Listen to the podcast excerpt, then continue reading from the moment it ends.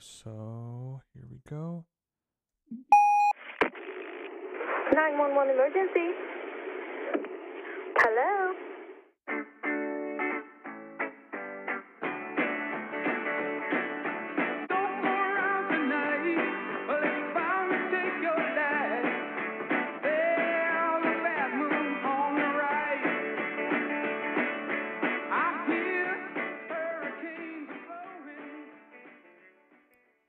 Hello, everyone, and welcome to another episode of the Public Safety Podcast. I am your host, Dalter, and joining me making his debut is my co-host, Pedro. Pedro, how are you doing?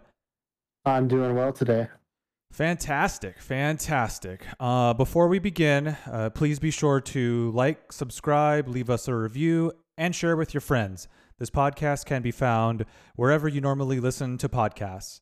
If you have questions, comments, criticisms, and compliments, you can send us an email to publicsafetypod.com. Once again, that's publicsafetypod.com. So now that we've got the administrative things out of the way, um, Pedro, how are you doing, man? Uh, before we started recording, you mentioned that you've been having kind of a, a busy week. You want to share kind of as much as you're comfortable with with what's been going on on your end of things? Yeah, um, so I'm just relatively new at uh, the agency that I'm with now. So uh, just with training and getting used to a new schedule, um, just sort of hectic working around um, the, a new new schedule being on 12 hour shifts uh, versus eight, which is what I'm used to. So just a little bit of adjusting, getting used to to that life. Okay. At the time of this recording, what day of the week is it for you? Um, it's Friday here uh, today, and so I have Friday, Saturday, Friday, Saturday, Sunday off um, this week. Um, so then, because this upcoming week, I'll I'll go back to work Monday, Tuesday, and then a Friday, Saturday, Sunday. Okay, so you have basically one busy week and another week that's less busy. Is that correct? Yeah, and uh, it, it's funny because on the shorter week, you you think you're gonna have a slow week, but you're actually busier doing stuff out of work, uh, just catching, trying to catch up on life before you go back to work for the long week. Oh yeah, and I'm sure you get the um, Saturday kind of hangover from your busy work week. Do you ever get that? Oh, yeah, yeah. Well, and even even even on the short week, because two 12 hour shifts in a row can still be uh, can still be a lot to handle. So you know you get up the next day and by the time you really start feeling like you're ready to get life you know under control it's six o'clock in the afternoon already so. Sure sure. So you mentioned earlier that you're still in the process of training. Do you want to kind of introduce yourself to the listeners and um, describe where you work and how you came about to discover public safety dispatching? Yeah so um, i'm actually my first job was ever uh, I was actually at a car dealership. Uh, so that's that in my senior year, actually my junior year of high school. Um, I was working at a car dealership, um, and then I left there just for scheduling with school and went to a second one um, when I got to college. Um, and it was probably my first semester of college.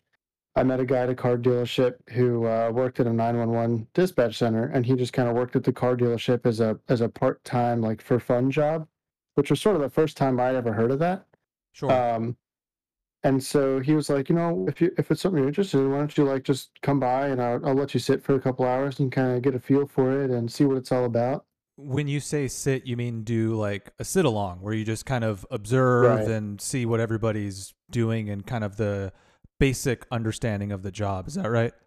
Yeah, so um, I just kind of sat behind him. He gave me a, a headset so I could hear the, all the phone calls and radio traffic and uh, what he was saying and what everyone was saying to him. Um, and you know, for those couple hours, it was it was sort of a whole new world for me, um, because I was used to you know, sort of having an understanding of uh, well, people just call nine one one when they have like a life or death emergency, to really realizing that people call 911 when they just don't know the answer to a question. um, it, it's sort of a go-to for just about everything. Yeah, right. I don't know who to call. I might as well just call 911 because one, they right. have to answer the phone. And that's right. You know, even if this isn't the right number, they might be able to point me in the general right direction. About your sit along, what were some of the first things that you noticed as far as what the job entails? So the the, the first time I did it, um, it was actually um, a much smaller and slower agency. Um, they dispatched one fire department and uh, two police departments. So, and the person that I was with majority worked at night. So it was relatively slow.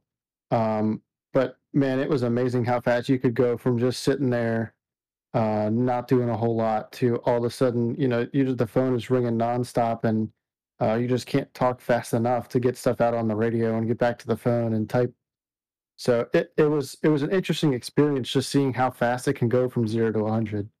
And did that scare you at all? Did that motivate you to like, yeah, that's something I want to do. This this looks pretty cool.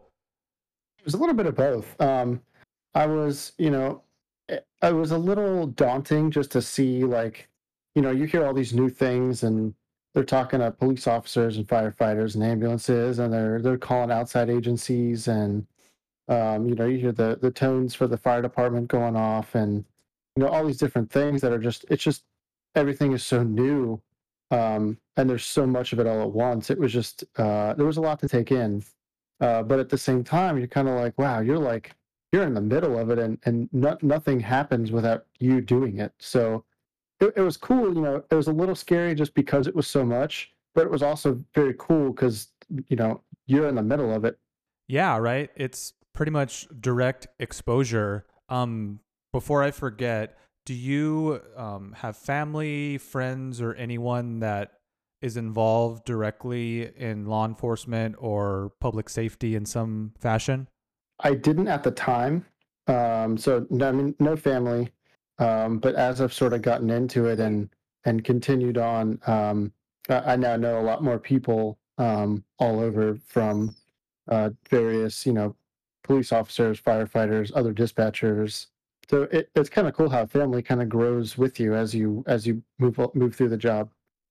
Yeah, absolutely. It sounds like you and I have that in common in that respect where I didn't know anybody involved in law enforcement. Where I work, it's primarily law enforcement. We don't we don't deal with or directly deal with other agencies like EMS right. or fire department or things like that. So yeah, I mean, like you mentioned earlier, learning the language, just learning the nature of not only what 911 operators do, but also what firefighters do and also what police officers do. That was a total learning experience for me. And I mean, even to this day, I'm September, I think I'll be four years in. I'm still learning kind of the ins and outs and things. And I can totally understand with what you mentioned about the familial aspect of it. You're still training, so I'm sure you've had your series of stressful moments. And I don't know if the same is for your center, but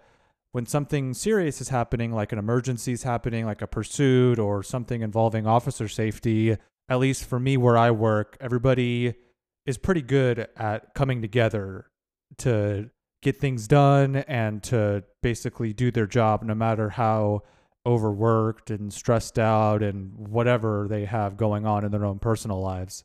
And and, and it's interesting um, because where I work now, we cover a whole county. Um, so you know, when something like that comes up, yes, it is of you know the utmost importance to deal with them and, and figure out what's going on with that. But at the same time, there's still the rest of a county that may be calling in with you know a medical problems or the fire problems or whatever else. So um, like you said, you know, you, you kind of get everyone working as a same team, uh, trying to, you know, call the other agencies or, you know, see if anyone else can help or get a helicopter or whatever. Um, but also trying to stay stay in their own lane and answer their own calls and get their own radios and stuff like that. It's a real balancing act. I'm sure you've been exposed in some way to, you know, people who aren't having the best of days, whether they be 911 callers or whether they be fellow dispatchers. I mean, I know I've been sassed by many other dispatchers from other agencies just oh, yeah. like, "Hey, uh, can you can you come and help us out?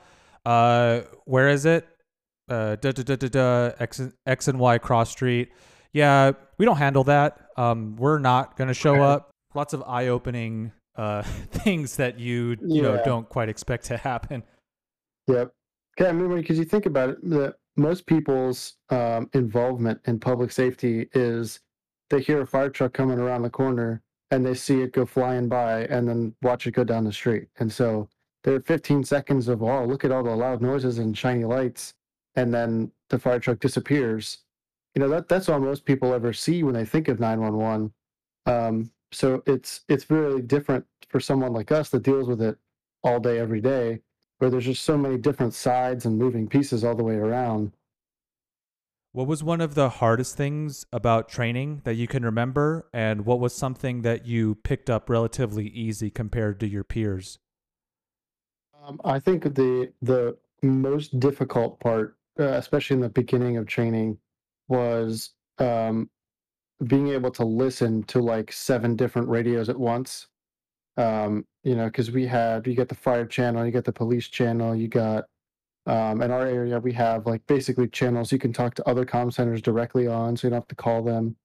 Um, so just all these different things you have to keep your ear on, um, and while you may be on the phone at the same time. So just juggling all of that, trying to filter out what's important, what can wait a second, um, what you got to answer right now, what doesn't matter at all. Um, that was probably the hardest thing that I had going into it. Um, but surprisingly, I think that was one of the things that I picked up the quickest. So it was it was weird because you know initially I was like I don't know I don't have any idea how I'm going to be able to listen to you know eight different radios all at the same time. But then, you know, you do it for a while and you're like, wow, I'm actually sitting here understanding what seven people are saying to me all at the same time. And it's kind of a weird feeling. Yeah, I think we've all reached that breakthrough where you start to develop what's called your dispatch ear, where the sound of someone else's voice, whether it be someone else on the radio, which sounds very different from someone calling from a cell phone or a landline to report an emergency, you know, the different accents, the different pronunciations. I'm I'm based in LA and I've been born and raised here. So geographically, I like to think that I have a good understanding of the area based on you know just the sound of certain streets you know like oh if you're calling from x street then you're more than likely located in this city too so things like street names Which is a huge benefit. yeah, yeah, absolutely. I can only imagine people who, where I work, we get people transferring in from other agents, or not, not other agencies, mainly from other communication centers within the same agency. Thankfully, they're close enough, or you'll you'll get the people who. So for our dispatchers, um, for certain radios, it's based on certain geographic locations.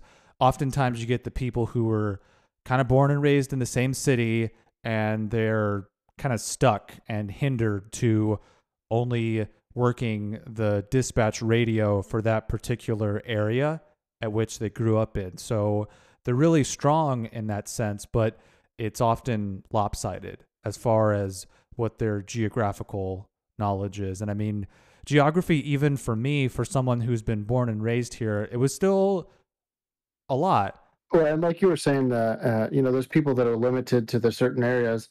You know, that can be good and bad. Um, because if you, uh, you know, for whatever area that you're from, if you know that area inside and out, um, you know, when someone calls and says, you know, they're at the gas station down the street from the bookstore, you probably know exactly where that is. Yeah. Where you know someone else that came from wherever other part of the city, and they're like, okay, well, that could be literally any gas station. So I, you, you know, you have to narrow that down a little bit more.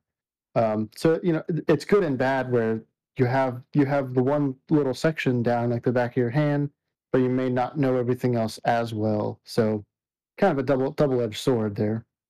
Do you want to explain to the listeners where you're based out of and kind of your um, upbringing and how you how long you've been living there and how that has helped or hindered you with your job? Yeah. Um.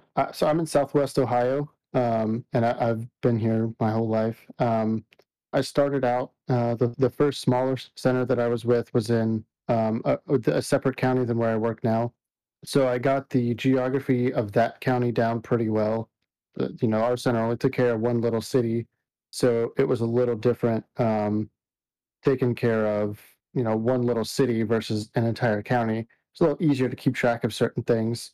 Um, hmm but I was I was at that center for about uh, six years, um, and then I went over to um, a helicopter EMS agency for uh, just under a year, um, and now I'm at a county county-wide center, uh, which is a we worked with this county um, where I was at before, but you know not enough to really know any of the um, geography anywhere.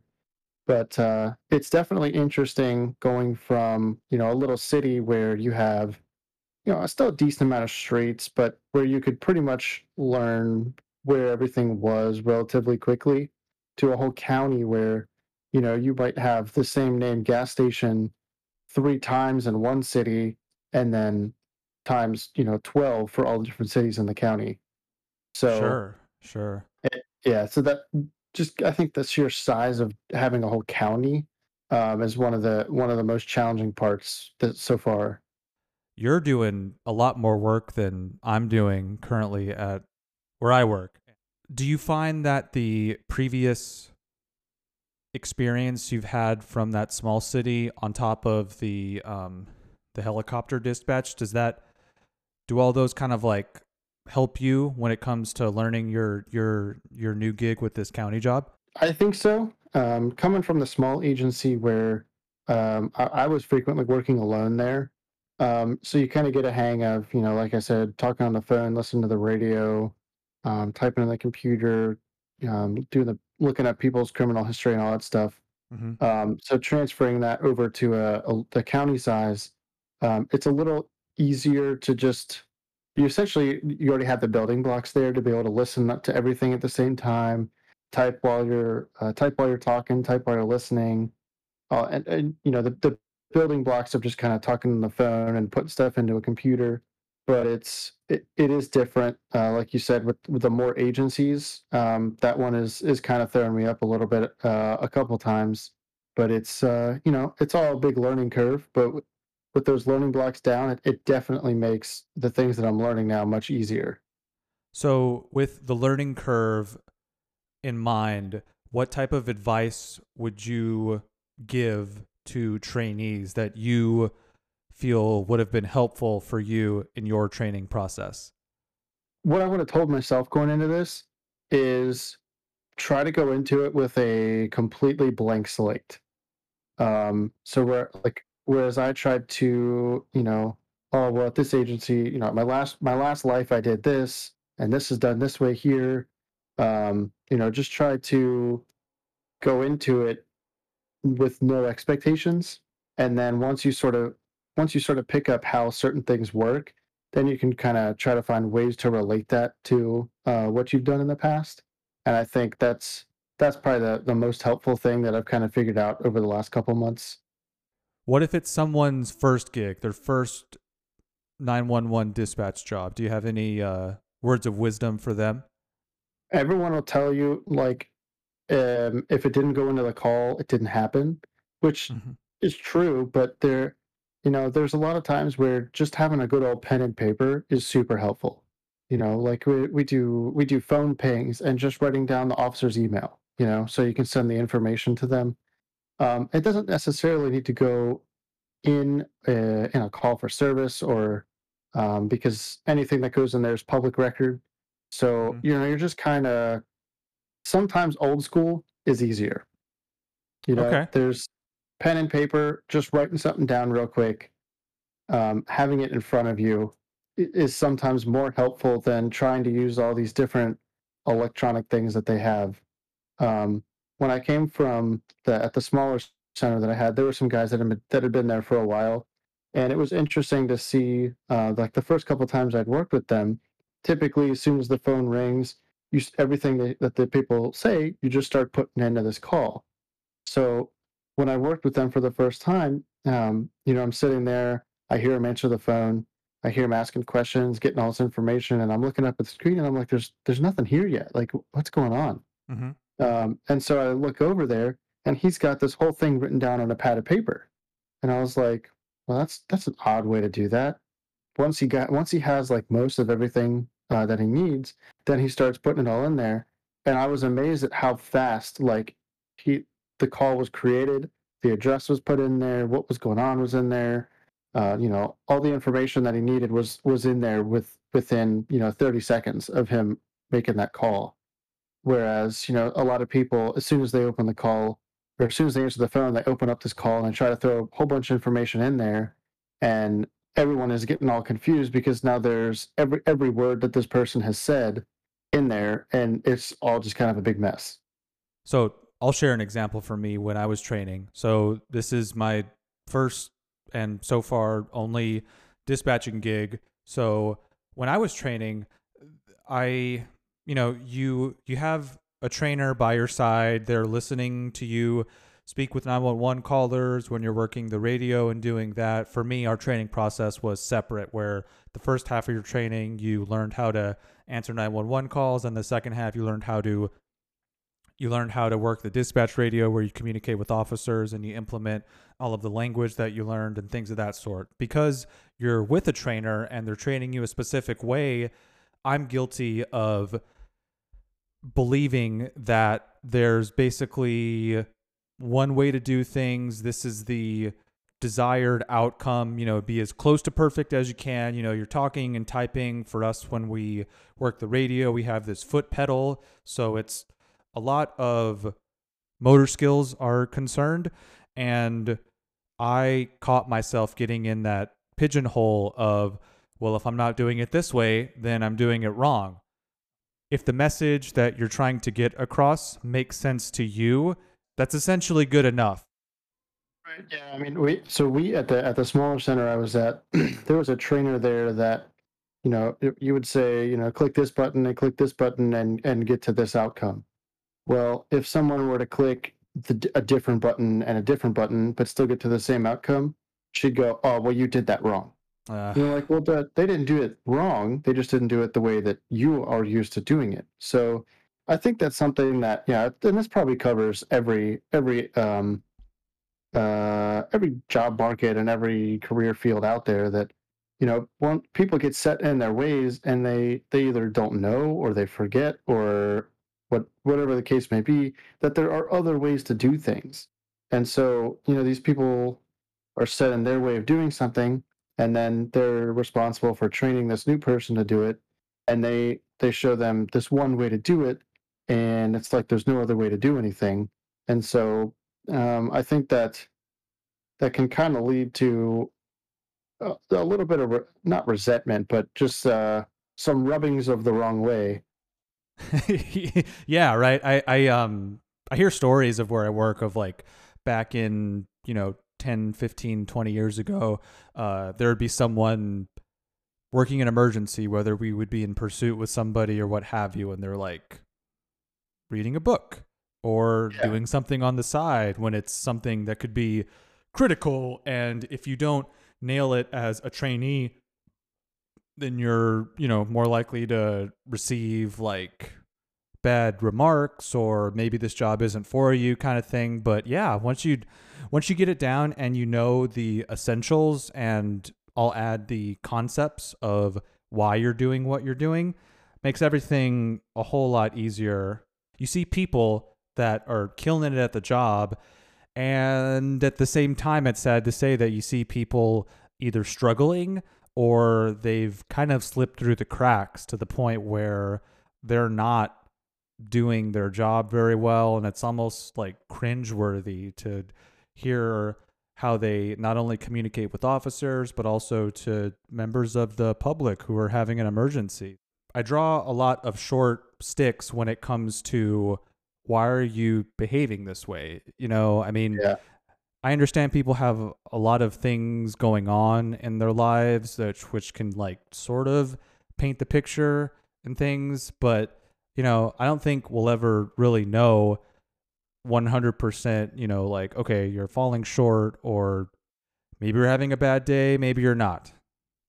Which could bring us to uh, our first article that we were going to talk about today. Absolutely. Uh, here we go with some with some current events. We interrupt this program to bring you a special news bulletin. New Orleans 911 operator on the run after allegedly hanging up on distressed callers. A 911 operator is on the run from the police for hanging up on callers in distress. According to the New Orleans Times, Precious Stevens hung up on five 911 callers when she didn't connect them with the emergency services or the proper authorities during their call. She also didn't get any important details during these calls. Stevens, 25, will be charged with malfeasance in office, which carries a five year prison sentence and interfering with an emergency communication. There's a warrant out for her arrest. Could you imagine? There have there have been times where you know you listen to someone on the phone and you're like, boy, you know, hanging up on you would just feel really good. But you can't do that in this job. You know, you gotta you gotta stick it out and you gotta figure out what's going on and and uh, you know at least if you can't do anything about it, get them pointed in the right direction. Um, you know, we our county is sort of rural in parts, and uh, you know we get a lot of calls for you know animals in their backyard, and so they're like, well, what do I do? like, well, you nothing. I mean, it's an animal that's in the wild, so you don't, you can't. But I'm not going to hang up on them. You know, you're just going to kind of inform them and get them pointed in the right direction. So it sounds like from the first paragraph of the article that it was that it came to like transferring to other agencies, but yeah, at the same time, you still have to think a couple steps ahead. Let me keep reading here. Uh, Working as a 911 operator with the Orleans Parish Communications District at the time, she is wanted for allegedly disconnecting 911 calls deliberately without obtaining necessary emergency information or relaying such emergencies to the other dispatchers for aids. New Orleans Police Department press uh, release stated a report was taken uh, da, da, da, when the New Orleans Parish Communication District was checking the quality of random calls they noticed issues with calls made during Stevens' shifts on August 20 and 21st. She was later fired from her position, the Times noted. So they caught her deliberately hanging up on callers, and it sounds like just abandoning the call altogether. I mean, there's essential things that you need to get for us. I'm sure it's similar to you, where it's your name, uh, your phone number, the nature of your emergency, and some sort of attempt at obtaining their geographical location. It sounds like out of random. So that's random selected. You know, she hung up on way more people than that. And right. I mean, maybe she was having a bad day, but like, I mean, I, uh, I don't know, man. Like, um, I, I, mean, would, you know, it mentions it mentions that there were two days here uh, where this happened. So, uh, you know, like you were saying earlier, this could have just been, yeah, sh- something bad happened that week, and she was having a rough two days, or, you know, uh, whatever the case was. It, it, could have been an isolated incident, you know, over over those two days there. But, uh, yeah, I mean, obviously, hanging up on people that call nine one one is not a good thing. Uh, so it's mm-hmm. not an excuse, but like you said, uh, bad days are, are, do exist. I'll even take her side for a little bit and let's say she's having a bad day, she's having trouble grasping the job, maybe it's a combination of those things. Maybe it's also her scheduling. Maybe she's working graveyards and she's not a night person, so the fatigue of disrupting your natural circadian rhythm could play a part in that. Okay, I get it. You're struggling. Talk to somebody about it. Ask for help you know you, you, you don't have to go through your struggles alone as down and out as you may or may not be that's what supervisors and managers are there for if you're not getting it or if you need to take time off and step away from the job you know there are resources there that you can utilize i've i i personally have had to visit uh, peer support because i was I'm guilty not only when it comes to the job, but also just in a lot of aspects of life for being really hard on myself and holding myself to sometimes an unrealistic expectation of things. And so for you to, for one, to be struggling, uh, two, for you to show that through your work performance, and three, for you to kind of sweep it under the rug and not address it.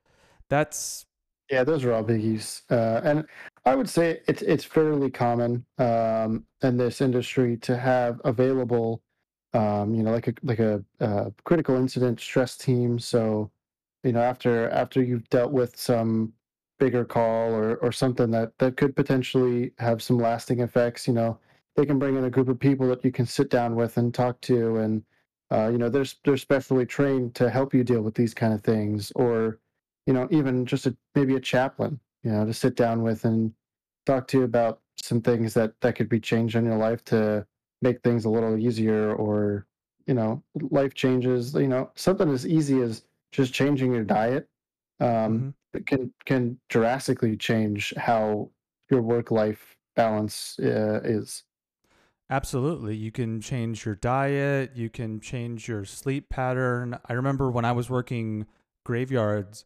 I had to put into practice monitoring how much sleep I got because if I just kind of winged it and I wasn't paying attention, you know, that's when things start to domino effect where I'm really struggling with finishing out the last 3 or 4 hours of my 8 or 12 hour shift. I'm also eating shitty because I'm sleep deprived and then that just turns into just more of an imbalance and no good. And then you end up fired from your job. There's a warrant for your arrest, and now you're, you know, fleeing from the police agency that you were working for previously. I mean, yeah, that's that's not a that's not a good end to a day. Yeah, I mean, you know, the one of the like you know kind of classic lines is public safety is usually the best part of your worst day. So all these people that that are in this this line of work in this job all they do all day is go to the worst day of people's lives all day long.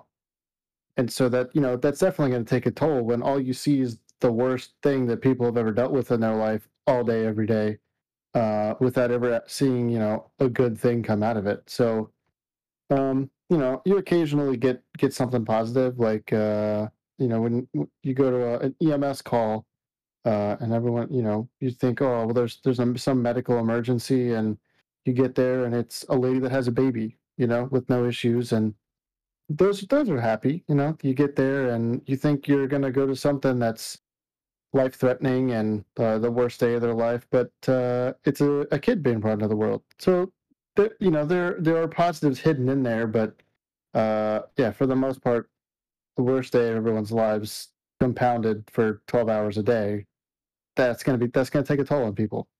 Not everyone has a go-to solution when it comes to dealing with all of the stress and trauma and being able to process all that. Do you pedro do you have any like go-to's when you're kind of feeling overwhelmed um you know it's when you're at work it's very tough to do especially where i work now we have uh it's a phone system that, that automatically answers uh, so you know you could be mid conversation with your with uh, the person sitting next to you, and you hear a ding in your ear, and you're on a call. So it, it's very hard to sort of take a step back and and get a minute in between each each call there. But uh, outside of work, um, for me, video games is, is helpful. You know, you can just kind of sit back. You're you know, and especially with all the different kinds of games that are out there now, you know, you can you can pick something that'll kind of keep your mind engaged and focused on something, or you can pick something where you don't really have to think about it and you can just kind of sit there and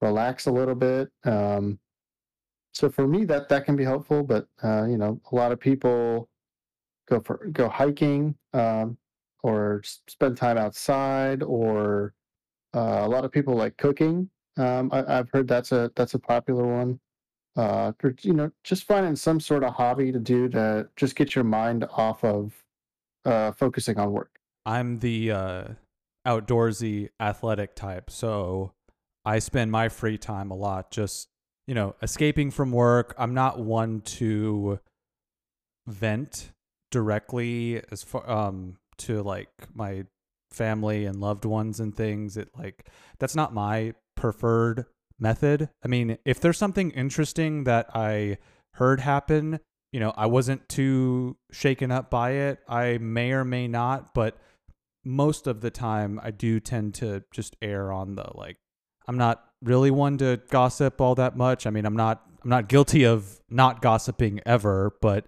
I do have my go-tos as far as what I do with my free time, which brings me to the next article um, that Yeah. discusses free time, where I didn't really realize this until I saw it in a news article and in words. The headline is Yearning for Free Time. Too much of it could take a toll on your mental well being, which just by the headline, I was intrigued by it, right? Like you think, like, Yeah, oh, yeah. I mean, you, you have mo- multiple days off. You would think, I have all this free time. I'm just going to veg out and not do anything, right? And Right. sometimes it works and other times it doesn't.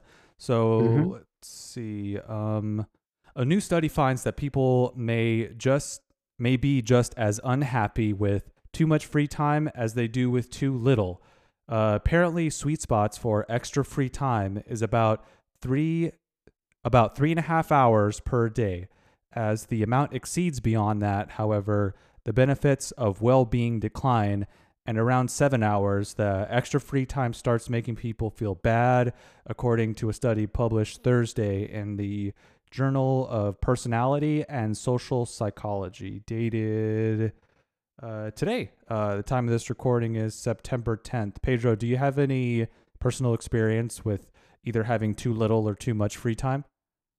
Uh, definitely a lot of experience with too little. Uh, Okay. but you know, too much. I could see.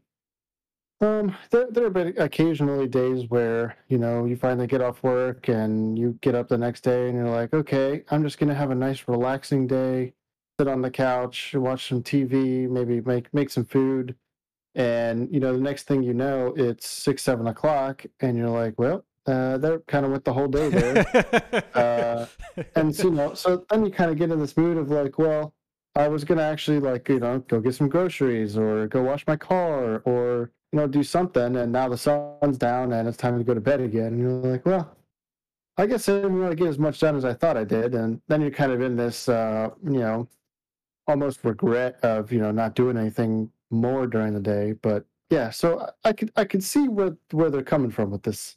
I've fallen into that, you know, oh, I have the whole day to myself, and then, you know, the sun's about to go down and I haven't done shit all day. And then there's, Yeah. li- li- like you said, there's the there's the guilt that comes from it and stuff. And um, I don't have the article pulled up now, but I've I've Mm. I personally have been reading up on the concept of what is self worth. Do you know? Are you familiar with that idea of self worth? Uh, I mean, just you know, vaguely, but not not anything too specific.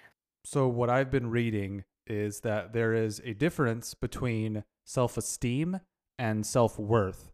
And I'm just going to paraphrase here that the concept of self esteem is more centered around your accomplishments. So, where you work, how well you are at your job, how well, just how successful you are from a tangible material aspect. And self worth is more or less is the feeling of self-esteem without having the need to prove it and just having that like natural love for yourself. The reason I was looking into that is cuz for one I didn't even know that term existed until earlier this year and um two I am guilty of being like 95% self-esteem and about 5% self worth. It's something that I'm trying to work with. The idea of, oh, I didn't do enough. I let the day just kind of float by because I was, you know, I just didn't feel motivated that day. That that part of that mental headspace stems from someone's concept of self-worth and what you're able to naturally feel about yourself without having to bring your accomplishments like your strong work ethic or your athleticism. So it sounds like self-esteem is sort of how how you think everyone else sees you, and self-worth self self-worth uh, is sort of how you see yourself. Yeah, yeah, I'd say so. You have th- the evidence of your accomplishments and successes to kind of present to others and it's very different than what you can muster up on your own. Yeah, I could see how that could how that uh, how that could be lopsided. That the the idea of self worth is where these imbalances of either having too little or too much free time. I guess more so on the too much free time kind of stem stems from. Yeah, there's those days that uh, that completely get away from you like that can definitely contribute to the. Uh, I or I could see how that that could uh, contribute to some lower self self worth where. Uh, you know, you had some higher expectations for yourself for the day, and you just didn't really hit them. The new study looked at free time from several angles. First, the researchers analyzed data from 21,736 Americans who participated in the Bureau of Labor Statistics American Time Use Survey between 2012 and 2013. Those participants provided a detailed account of what they did during the previous 24 hours and reported on their sense of well being. The analysis showed that initially, as free time increased, so did the people's sense of well being, but well being and happiness started to level off at around two hours and then and then to decline around at around five hours. Results from the different survey bolstered those findings.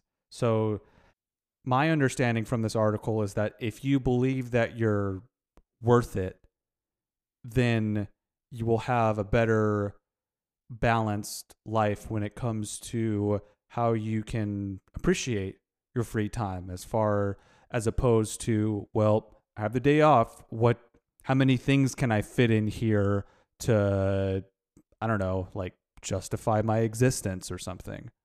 Right. Yeah. I mean, you know, and a lot of times it's not anything that you know super big or uh, you know award worthy that you that you need to do, but you know something as simple as you know washing your car or throwing away the cups that you left in your car all week while you're at work or getting some groceries or uh, you know, getting laundry done.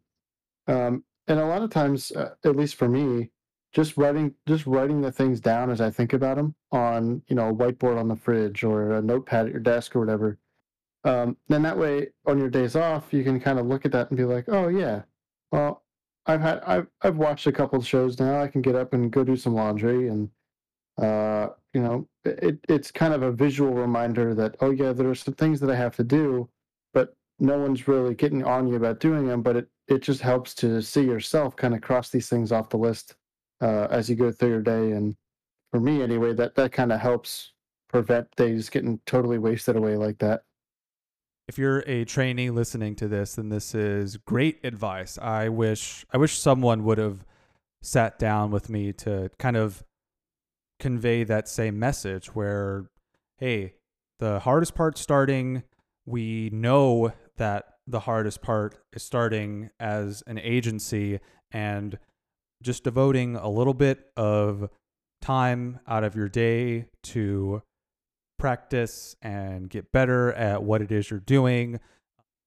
Yeah, I mean, you know, and a good kind of phrase to just keep reminding yourself is uh, slow is smooth and smooth is fast. Slow and steady, marginal gains. You'll, you know, ask for help if you need help and persevere. Pedro, before we go, this has been awesome, by the way, but uh, before we go, do you have any like final words, final thoughts, anything you'd like to share? You know, like, like we were talking about, the hardest part is getting the ball rolling. One of the things that, you know, a lot of people getting into a new job, and this any new job, but this one specifically, just because there's so much to learn, everyone is always, uh, you know, a little afraid at the beginning, like you said, but you know, like if anyone has ever pushed a car, uh, you know, it takes so much effort to just get it to start to roll. But once you have it rolling, you could just push up against it and you don't have to do anything. It, it just, it's already moving. So, you know, and that's, that's pretty similar to how training works. The hardest part is just getting it moving. Uh, once you got it moving, then, then you really start putting all the pieces together and picking up new things as you go. Pedro, thank you for uh, joining me. Thank you, listeners, for tuning in. Uh, until next time, this has been the Public Safety Podcast. 911 emergency. Hello?